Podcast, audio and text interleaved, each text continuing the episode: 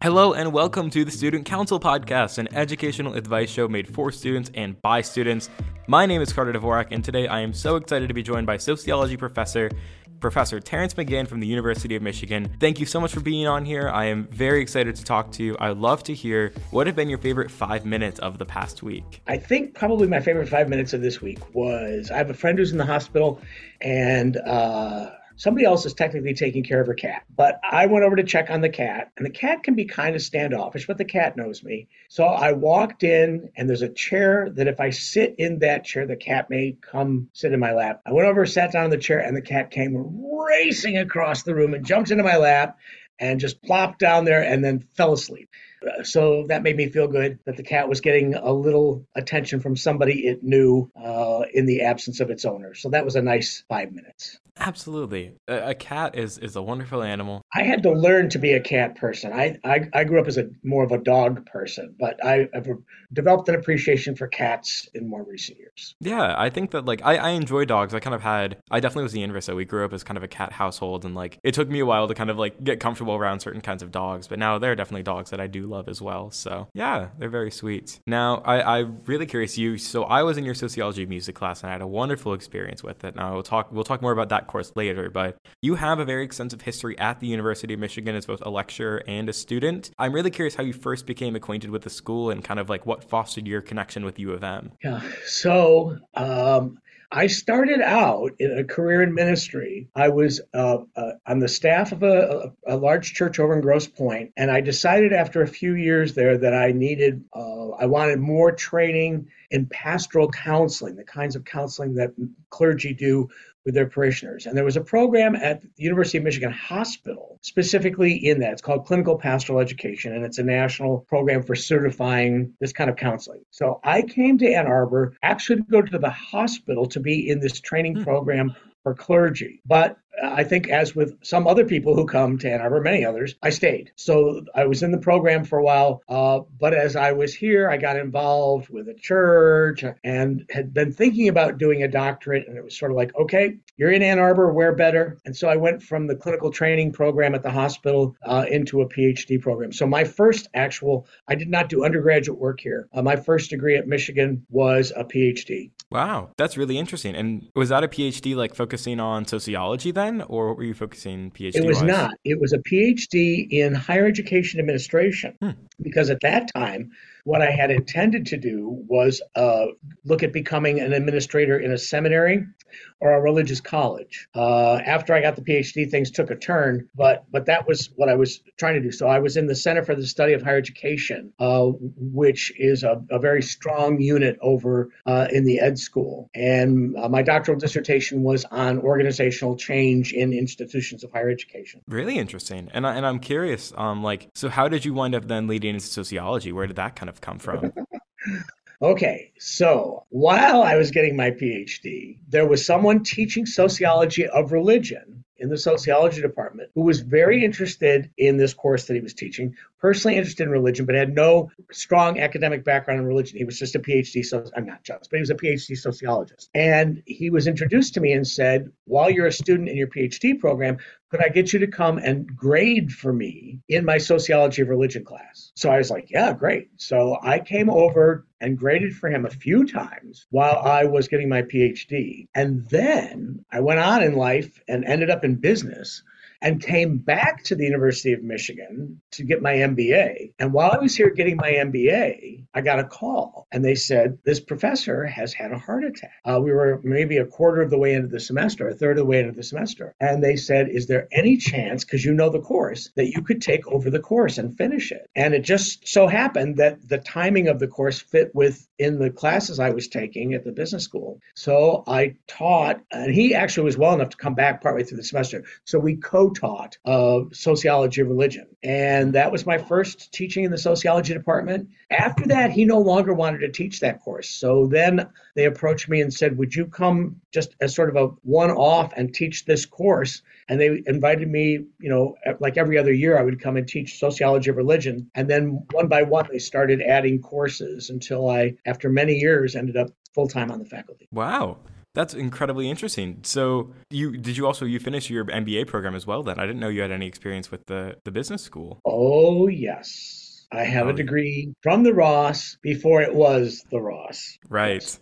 Yes. Yeah. That's very cool. And then I, am curious before we dive like too deep into sociology because I'm really interested in it. Maybe for somebody like I was, it was interesting. I was talking about this class on social media, and somebody commented like, "Oh, I I'm going into sociology class and I don't have any experience with it. I don't know what to expect." So would you mind describing kind of what people expect in a sociology course? Maybe just an intro to sociology or like sociology of religion because I'm curious about that too, and like what the general gist of the field is. I know it's a, a very complicated subject as we've learned, but So, what you might remember is that sociology is a low consensus field. Yep. We don't agree on much of anything, including the definition of sociology. So, I will give you a definition of sociology, and any sociologists who listen will say that's not right, and they'll have their own definition of sociology. Uh, but one way to think about sociology is that it explores social realities that are larger than the individual in an attempt to understand human behavior from the perspective of those larger social realities. Or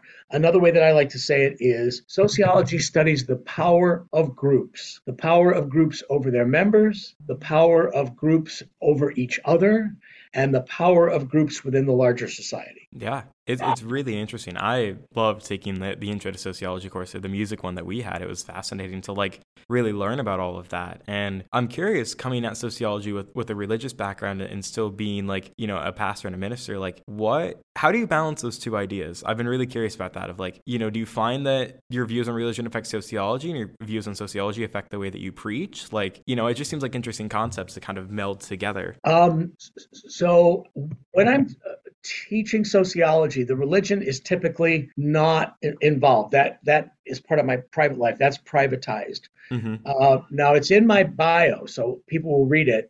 And uh, there was one year I was teaching sociology of religion, and I, I was making some comment that was negative about religion. And I think it surprised some of the students in the class that somebody who had the kind of religious connections I have could say something critical about religion. So all of a sudden, these three hands, bing, bing, bing, went up together in the back of the room. They'd apparently been chatting. And I said, Yeah. And, and the question was, exactly how religious are you? Oh, It's like I don't exactly know how to answer that. But in, in my teaching, um, the religion is privatized. It's it's not, it shouldn't be present in any significant way other than content knowledge when I'm teaching sociology of religion. On the other hand, the other way around, sociology has been very helpful for me in religion because it has helped me to think about um, social justice issues and uh, to think about what is the obligation of religion in addressing social justice issues. So I would say that my um, emphasis on social justice is much more significant now than it was before I uh, came into sociology. That's really interesting. Also, like, did you find having a little bit of kind of like experience in like teaching and grading sociology courses after you're getting your MBA? Did you find that it affected your business practices at all, or were those kind of- Sociology? yeah. Yes, because when I was in business, what eventually ended up happening in business, I, I was in a corporate environment for a while as a human resources person. So uh, it was helpful in that. But I eventually ended up in a consulting practice where my emphasis was on uh, the selection and development of senior leaders in organizations. And one of the very important things when you're working with senior leaders is helping them to think about organizational culture. And what is your organizational culture? Does it align with what you're trying to do? Do you need to make changes in your culture to get better alignment so you can move the organization forward? And sociology is certainly about culture. Uh, so, yes, sociology was helpful to me as I helped uh, senior leaders of organizations to think about their organizational cultures. Yeah, I, I could totally see how those make sense. I'm also curious, sociology of music, the, the course that I took with you, what has been your experience teaching that courses over the years? I know you've done it more than once, and like, what do you generally find really interesting about that?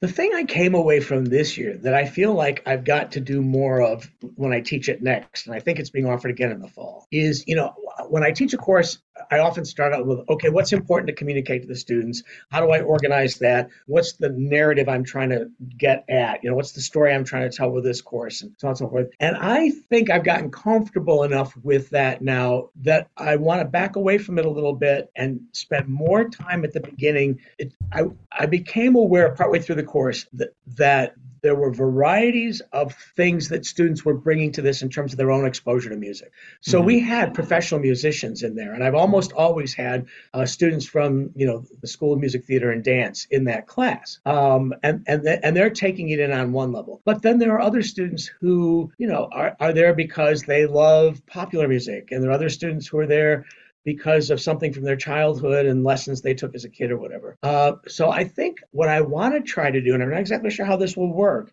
is to spend more time at the very beginning trying to understand where are these students coming from because it's very different than in a sociology course where everybody's taking it because it's social theory and you've got to have it because by the time you get through your major you have to understand this stuff people are coming at this as an elective from a variety of backgrounds so uh, that's what I took away from it this time is I need to work more at the front end to figure out what are people bringing, what are they looking for, and how can I, even though I've already got a syllabus in front of them, craft that syllabus with enough openness in it that we can address those individual issues and perspectives. Yeah, that's a really interesting way, and it's a really, I think, really cool style of teaching of really getting the student engagement. Because I loved that class because you know I loved all learning all the sociology content. I loved all the conversations we had because so many people had so many different perspectives that they brought into it. Yeah, like further, I'm curious. I believe, if I'm not mistaken, this semester you're teaching a sociology and digital studies course, right? I am. How has that been? what, do you found interesting about that one as well? I was hoping to take it, but there were some scheduling conflicts. But I am am hoping that they will find somebody younger to teach that course because the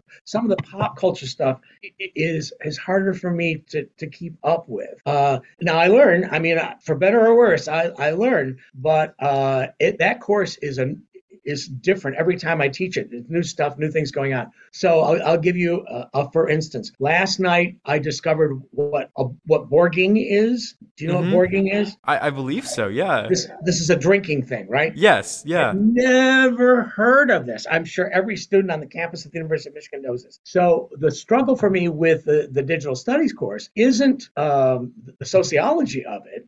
It's the mm-hmm. pop culture references. Um, so, what I have this semester that's been very helpful is I have a grad student who is um, um, very sophisticated about uh, the internet and, technical things, who is kind of helping to bridge that for me. Um, and I say to the students, look, there are things I'm not going to know that you're going to know. Uh, you're mm-hmm. going to know the pop culture stuff that I don't know, and that's fine.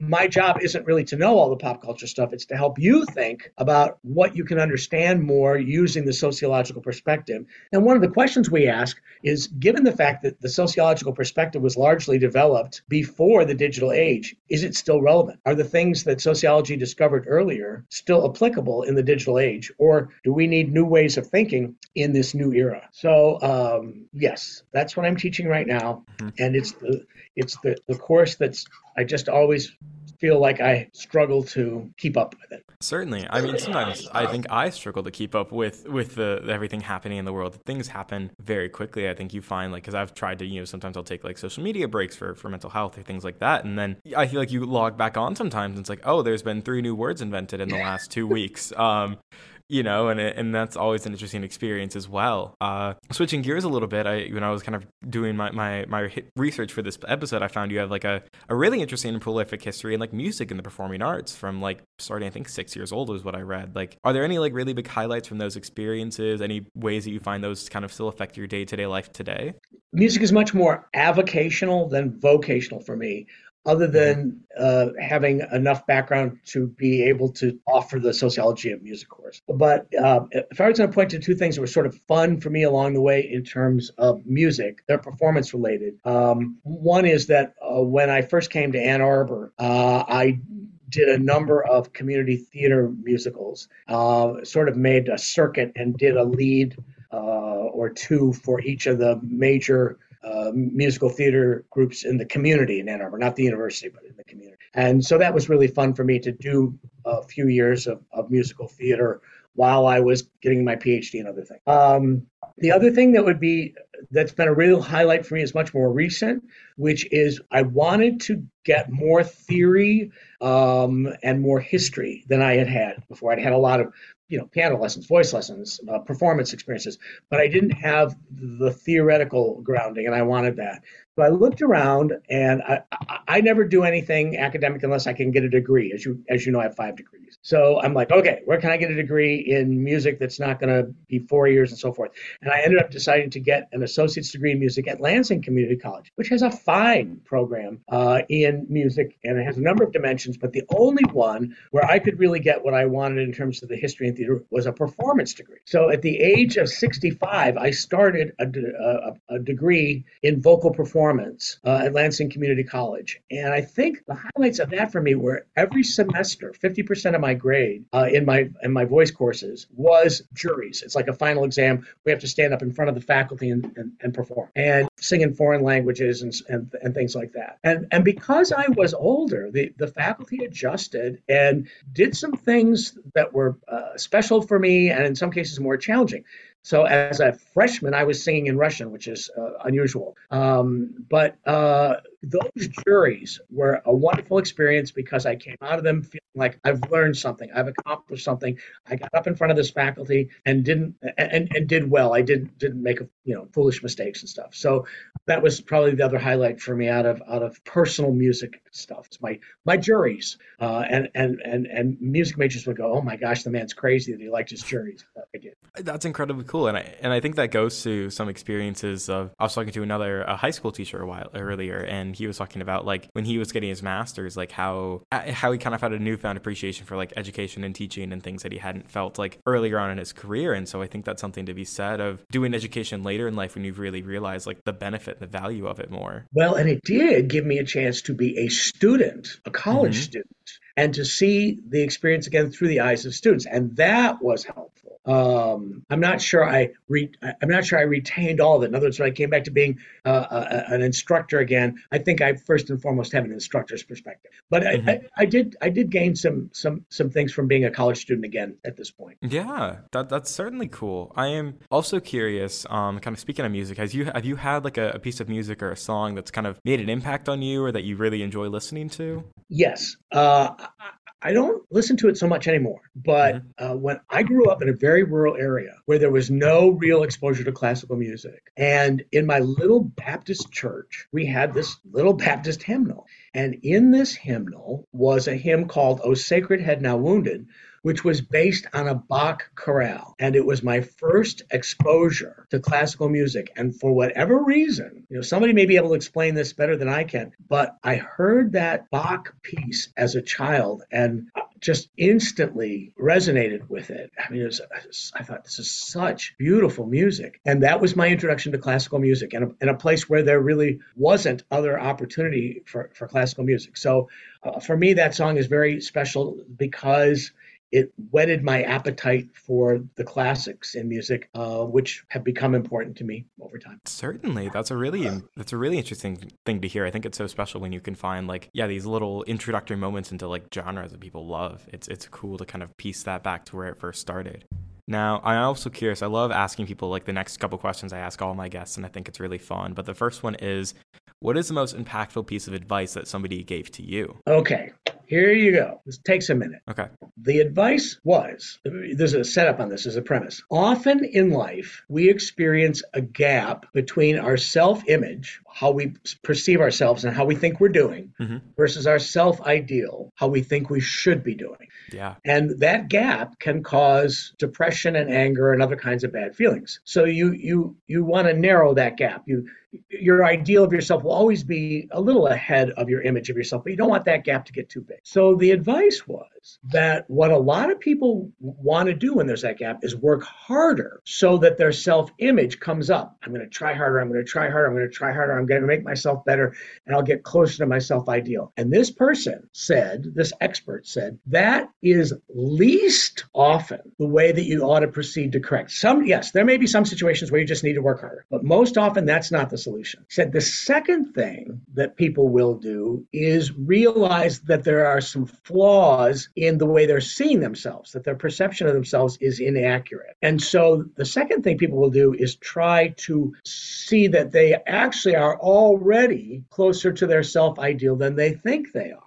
And, and this person said that is the second best thing to do. But he said the most often the thing that really needs to happen when there's a gap between self ideal and self image is you need to bring down the self ideal. Too often we are expecting too much of ourselves and we need to bring that down. Now, that isn't always the case, but he just said in terms of which is most likely to be the thing that needs to happen, most likely is when there's a gap between self image and self ideal, you need to bring down the self ideal, come closer to where you actually are. I thought that, that piece of advice has been very, very useful in many, many ways over time. Absolutely. I love that that whole the whole premise, the whole setup is, is phenomenal. It's a really important piece of advice, I think, both for, for people kind of going entering into college and that world and, just in general in life. That's a wonderful piece of advice. So that's amazing. Now, now similar to that, but a little bit different is do you have an ultimate tip for somebody that's going into college or kind of beginning that part of their lives? So this is a little presumptuous, right? Because I, I, haven't been a starting undergrad. Well, you know, I just did an associate's degree. Yeah. But um, it's not the ultimate piece of advice. I, I, I, wouldn't know how to come up with an ultimate one. But one thing I would mm-hmm. say to today's college students is don't try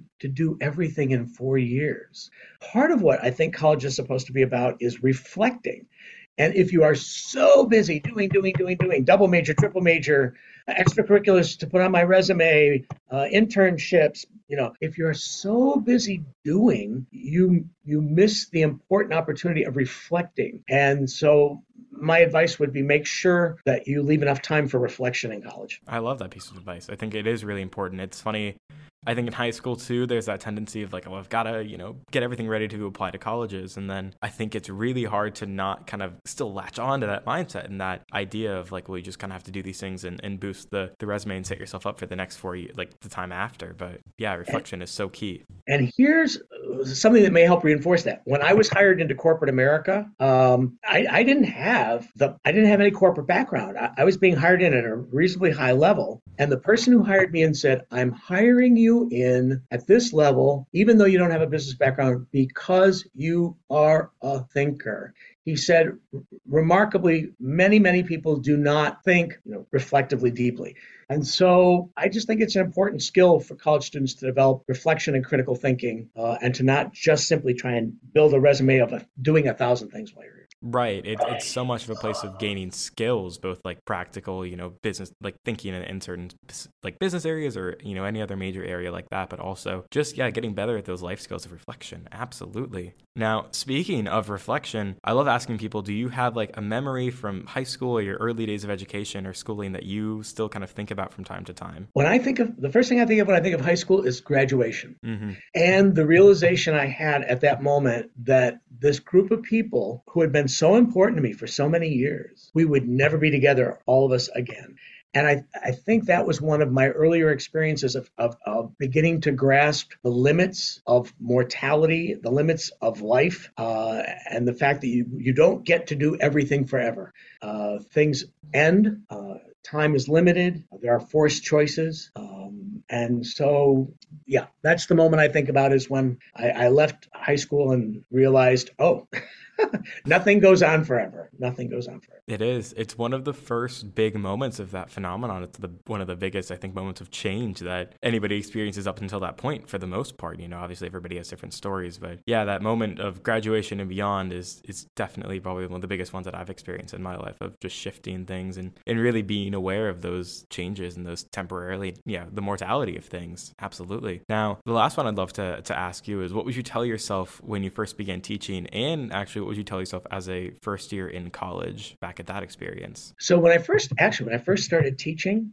I I was certified in college to teach high school English. I never did it. I never actually had a, a high school teaching career. But I remember um, when I was doing my student teaching, oh, it was a dreadful, difficult experience.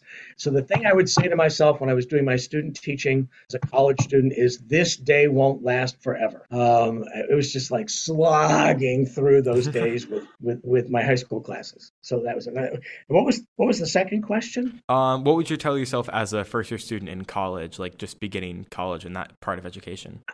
I, I think I just tried to do my best. You know, to, to, and so the message in the morning to myself would be just do your best today. Just do the best you can. Um, it was all new. I wasn't sure what to expect. I wasn't really sure how things were being evaluated.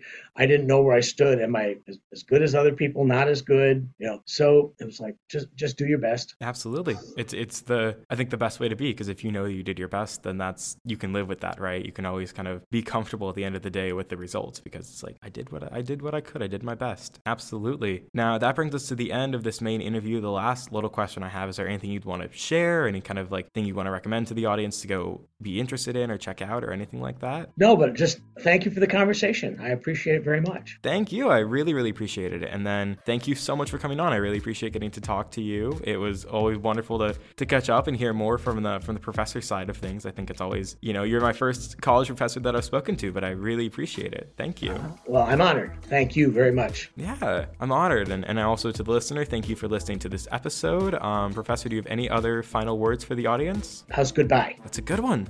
goodbye. Wishing you best of luck and best of times in all of your educational endeavors. The Student Counsel is adjourned.